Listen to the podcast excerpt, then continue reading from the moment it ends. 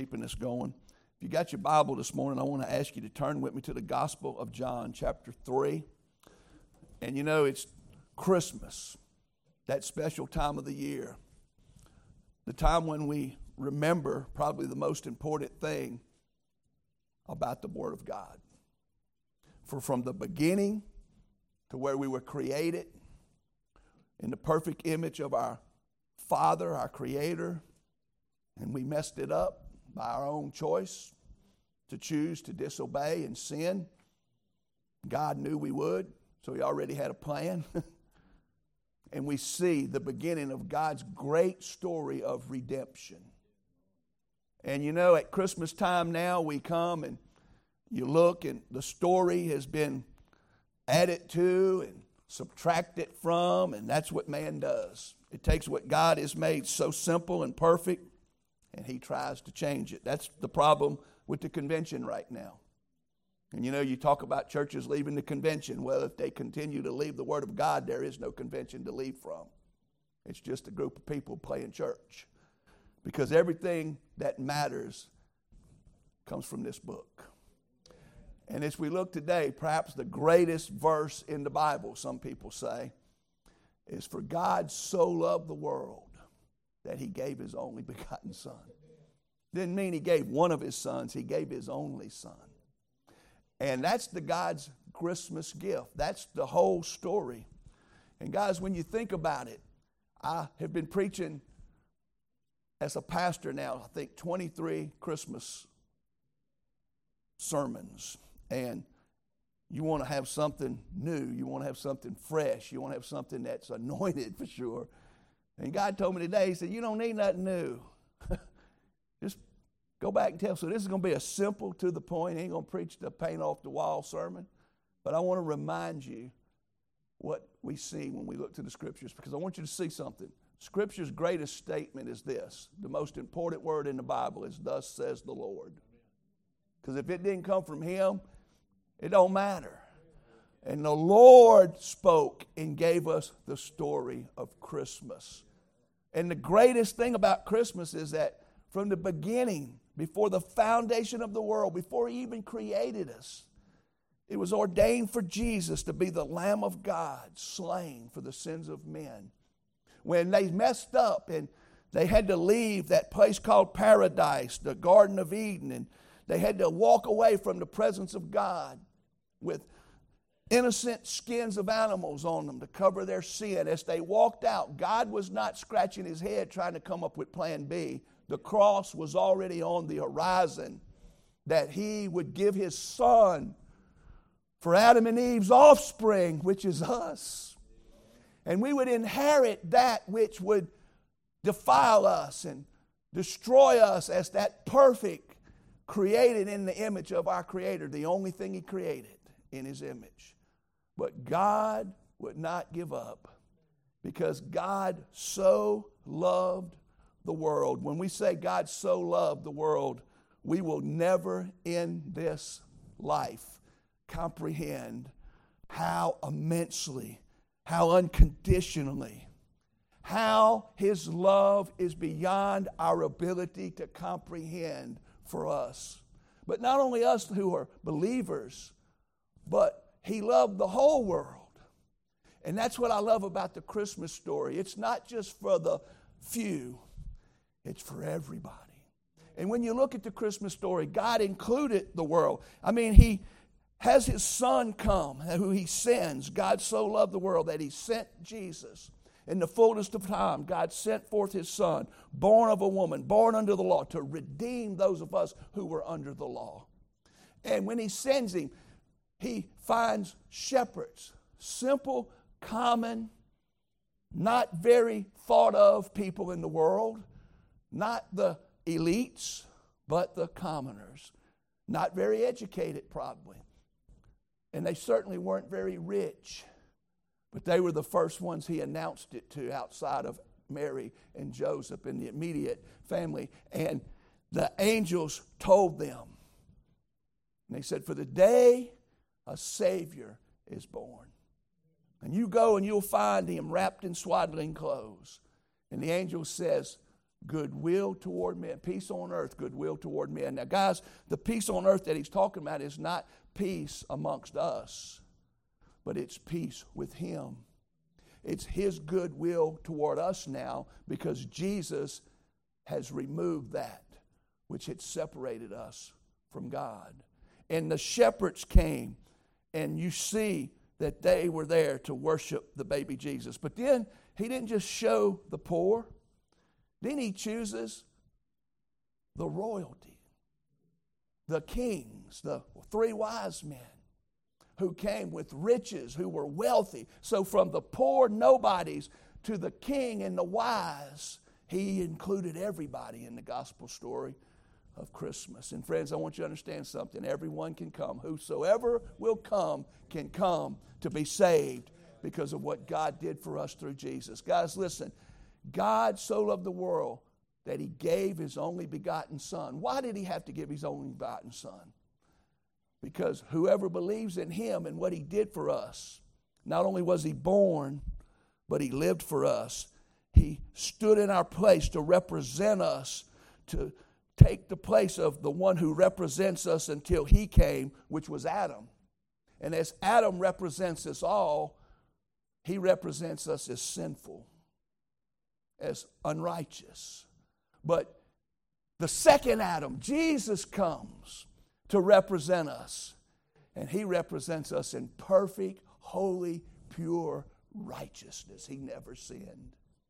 The Son of Man, which was the Son of God, born and lived, and he never sinned once. And then he died so that he could save us. Why? Because it says, those of us who believe that should not perish, but have everlasting life. See, we were created to live forever in the presence of our Creator and our God. But when sin entered in, physical death entered in. And guys, listen, the good news of what God has done for us first brings bad news. the good news of the gospel tells us it is written. That means the inspired, inerrant, perfect, God breathed Word of God written in the Scriptures says that there's none of us righteous, no, not one. And it says, For all have sinned, and we all have fallen short of the glory of God, every single one of us.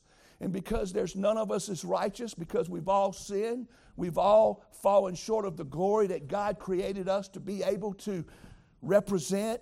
Out of all the things He created, we had more potential to bring Him glory than any other thing that breathes upon the face of this planet. Yet we are the ones who hurt Him the most, sinned against Him. Yet He still loved us enough that He gave His Son even though the wages of our sin was death. I don't know about y'all, but that's part of the story. That's what makes a Savior being so great and important.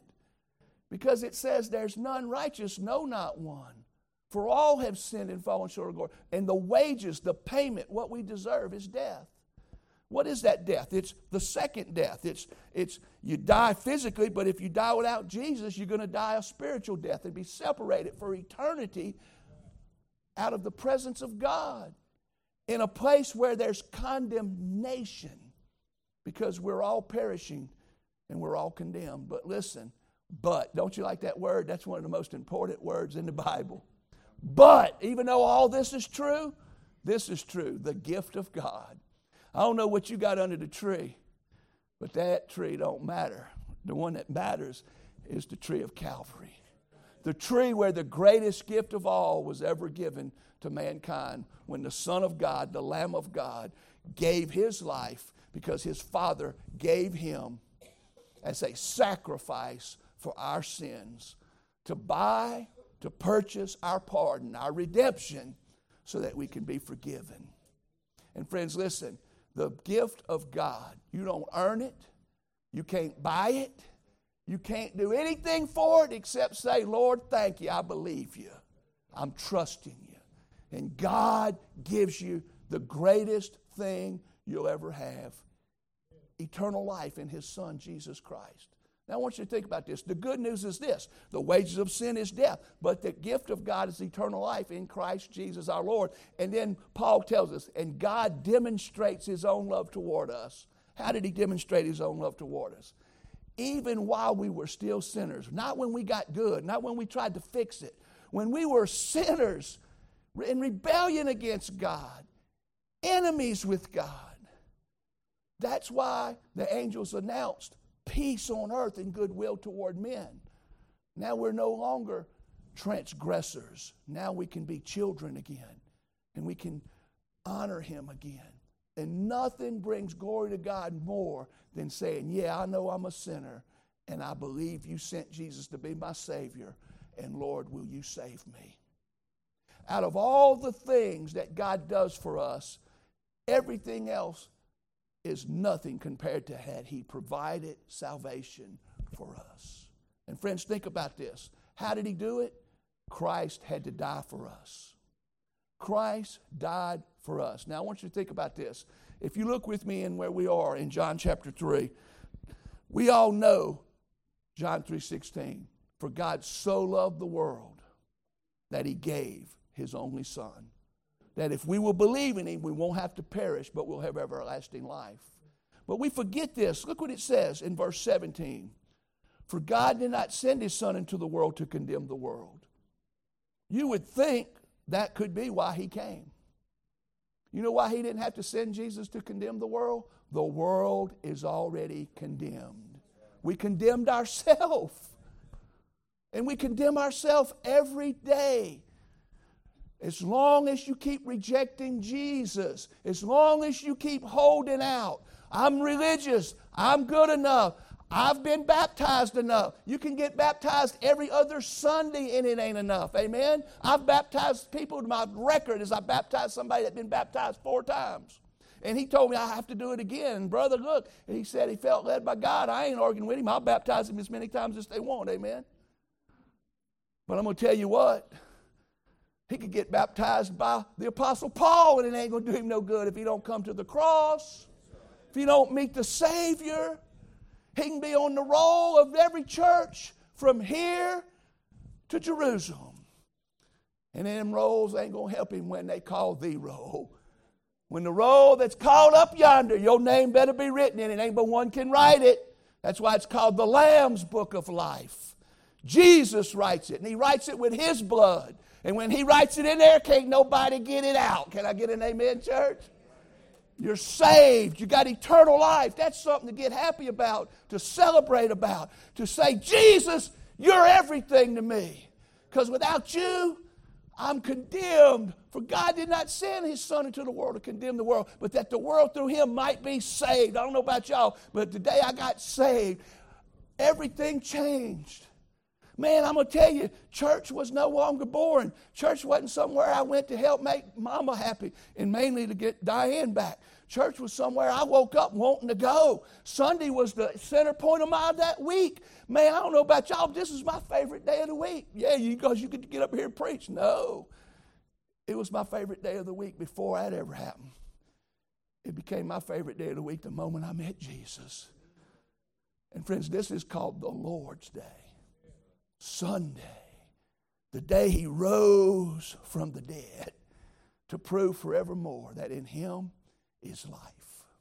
And friends, he didn't come to condemn us, he came to give us life so that we won't perish. Look at what it says in that verse after that, verse 18. He who believes in him is not condemned. I don't know about y'all, I believe in Jesus. Amen. There's a lot of things I believe that's probably not right. I got a lot of opinions, and I'm argumentative, Diane says. But I can tell you what, it's settled. If you don't believe in Jesus, you already condemned. But if you do believe in Him, no matter what you've done, you ain't condemned. You're saved. And look at what He says. But he who does not believe is condemned already. That's why He didn't condemn us. Because why? He has not believed in the name of the only begotten Son of God. And friends, listen, this is the, the, the clear picture. This is the condemnation that the light has come into the world. Friends, you don't have to live in darkness no more. You don't have to live shut out from the life of God, separated from His mercy and His grace and all the things that He wants to do in you. He wants to fill you with His Spirit. He wants to give the Spirit control in your life to where the Spirit changes you. It's called being born again, regenerated. And when that new life, that new birth, that second birth experience happens, a new life comes to life inside you. And it begins to birth things into you that you can't have undone, saved only by Christ. Then you begin to see the fruit of the Spirit. How many of you know that God's at work? Amen. And friends, it's like I'm the old chunk of clay that he found over there in the trash heap. And he picked me up and he put me on the wheel. And he's the potter and he's at work and he's reforming us and he's conforming us into the perfect image of his righteousness that is in Christ. And friends, I got to tell you, there's a lot of work and a lot of blemishes in me, but he's doing it work. Amen. And friends, look at this. We're no longer under condemnation. Now we're under renovation. Can I get it? Amen. He's renovating us. It's kind of like Richard and them see them old junk cars. I see an old junk car, and them Jim ain't here, but we, we somehow we've been invaded with these car people. Dickie, I don't want leave none out. We got head head car, but they see that car. They see something valuable. I see that car. That's work and money. That's junk. I don't want to fool with. I don't want to have nothing to do with it. You know what? If you look at us sometimes, that's what we look like. Old junk It's going to cost a lot of money and a lot of work to fix. But you know what? God said, You're right. It's going to cost everything to fix you. But I'm going to pay that price that no one else can pay. I'm going to give Jesus. I'm going to pay for it with my blood. And I'm going to fix you. And I don't know about y'all, but I'm in the process of getting fixed. Amen? And one day, I'm going to stand before Him perfectly, complete, and pure righteousness before my God. Not because of me, not because of this church, but because of Jesus. He came one day. He was born of a virgin. He lived a sinless life. He died on an old rugged cross. He rose from the grave. He ascended back into heaven. He's waiting for me one day. He's prepared me a place. Amen. And when we get that place, when we get there, can you imagine what it's going to be like? Christmas every day for all of eternity. Everything you need, everything you'd ever could have wanted for is all there because it's in Him that all things come to be. Friends, I don't know about y'all, but this is an unbelievable thing we have, yet we forget and we try to add and take away and fix. Friends, listen, if you ain't got Jesus, you'll never have Christmas. And if you got Jesus, you might not have anything else the world says matters, but you got the only thing that matters Christ in us, the hope of glory. So, friends, listen, this year at Christmas, don't leave him out. Make him everything, and Christmas will be good. Amen. You know, this morning as we look right here, look at what it says no condemnation in Christ. The Apostle Paul wrote, There is therefore now no condemnation to those who are in Christ Jesus. How do you get in Christ Jesus? Well, you get out of the world. How you do that? That's called repentance. Lord, I don't want to live in the world. I don't want to live for the world. Lord, I want to live for you. You turn from the world that's darkness, that's leading you away from God, and you turn from things that are unrighteous, and you turn to that one who is righteous. You turn to Jesus. You say, Lord, as best I can today, I'm coming to you. I'm making a step to you, and the Lord will come to you. And friends, listen, once you get saved, you just trust, you believe. But listen, you don't have to walk according to the flesh anymore. Now you can walk according to the Spirit. What that means in the most easy way for me to explain it to you is you follow Jesus. How you follow Jesus? You read this book. You make this book your manual to how life is supposed to be lived. It's the instruction book, amen? My mama gave me a toolbox for Christmas, and I got it from Harbor Freight, and it, it didn't look the same. It could come in a box. The one at Harbor Freight was different. I took that piece of paper out and that book, I looked through it, threw it down, I started trying to put it together. Man, I got about two thirds of the way done, and I got to put the big heavy part, had to slide that in, and I found out them last bolts had to be the long ones. And I done used about half them long ones way down there a long time ago. You know what I had to do? I had to go back down there and take all them longer ones out to find them shorter ones, because the short ones only fit where they supposed to go, and the long ones will only work where they supposed to go. Guess what? Life's a lot like that. There's a lot of things that you ain't supposed to go. There's a lot of places you ain't supposed to be. And there's a lot of things that God wants us to do. And it all comes from this book. So, how do you walk according to the Spirit? The Spirit wrote the book, the Spirit inspired men. The Spirit is the teacher who helps you understand the book. And everything that the Spirit does with the book is to glorify the Son, Jesus. So, what's He do? He helps you to follow Jesus. So, listen to this, and we're going to finish this morning. Christ is not only the bread of life, He's not only the way, the truth, and the life, and no one comes.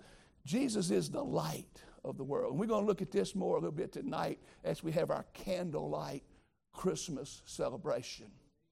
But I don't know about y'all, but since I met Jesus, I found out there's a right way to go and a wrong way to go. You ever been lost?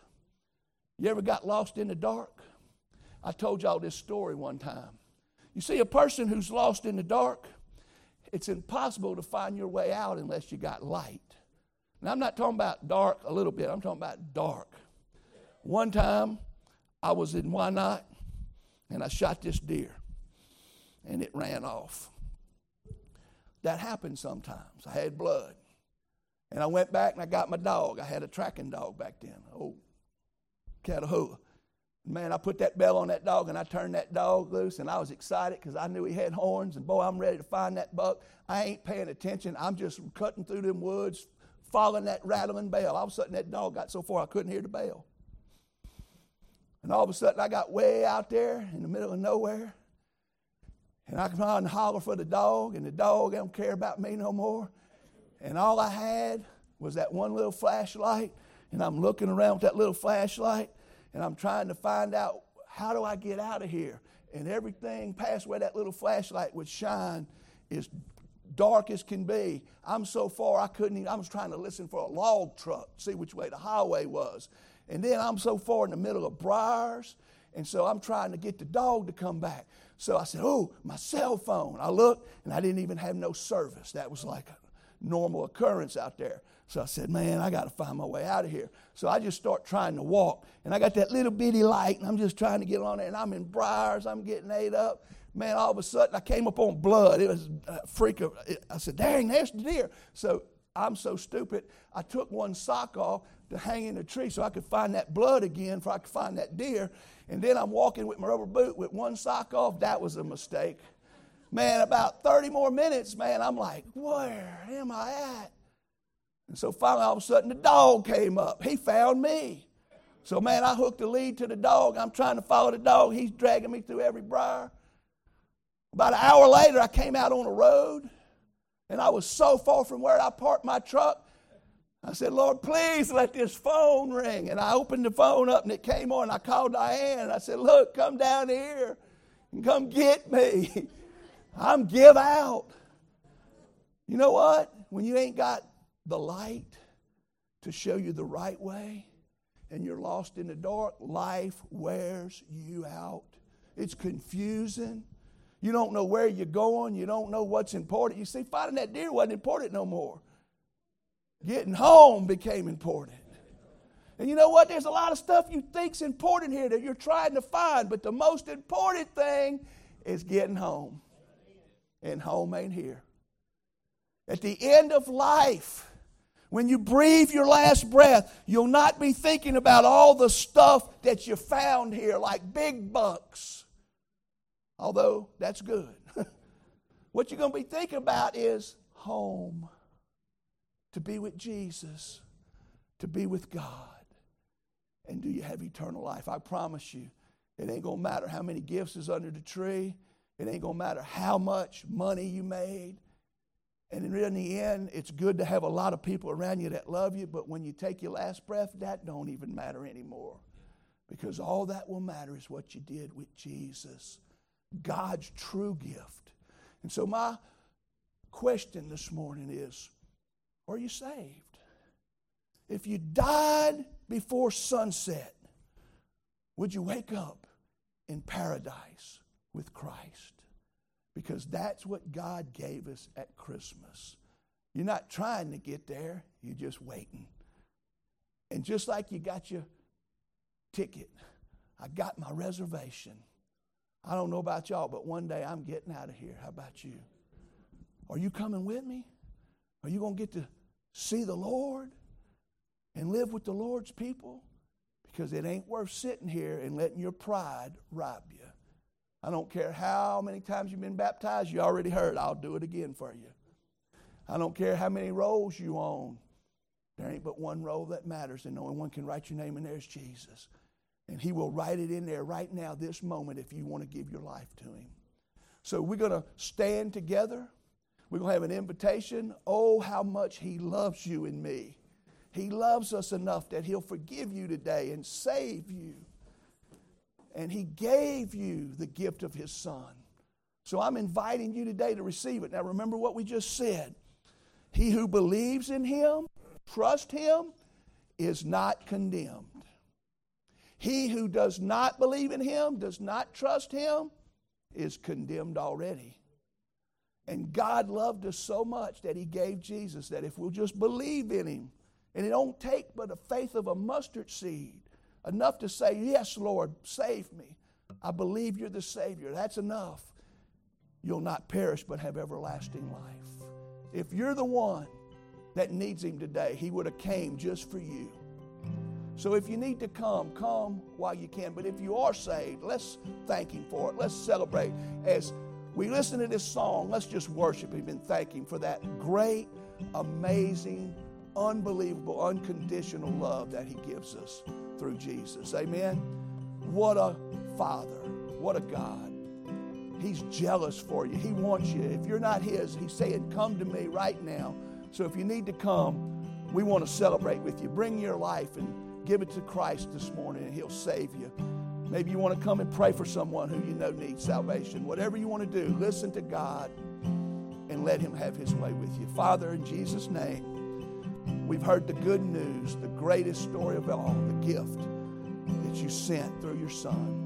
Lord, if there's one under the sound of our voice who's undone, who's not sure, who doesn't know where he's going to spend eternity, Lord, help him to nail it down today. Help him to draw that line in the sand and step over to Calvary's side.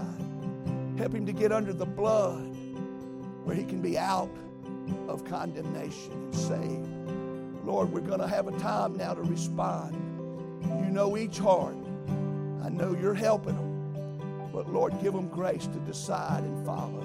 In Jesus' name, amen. If you need to come,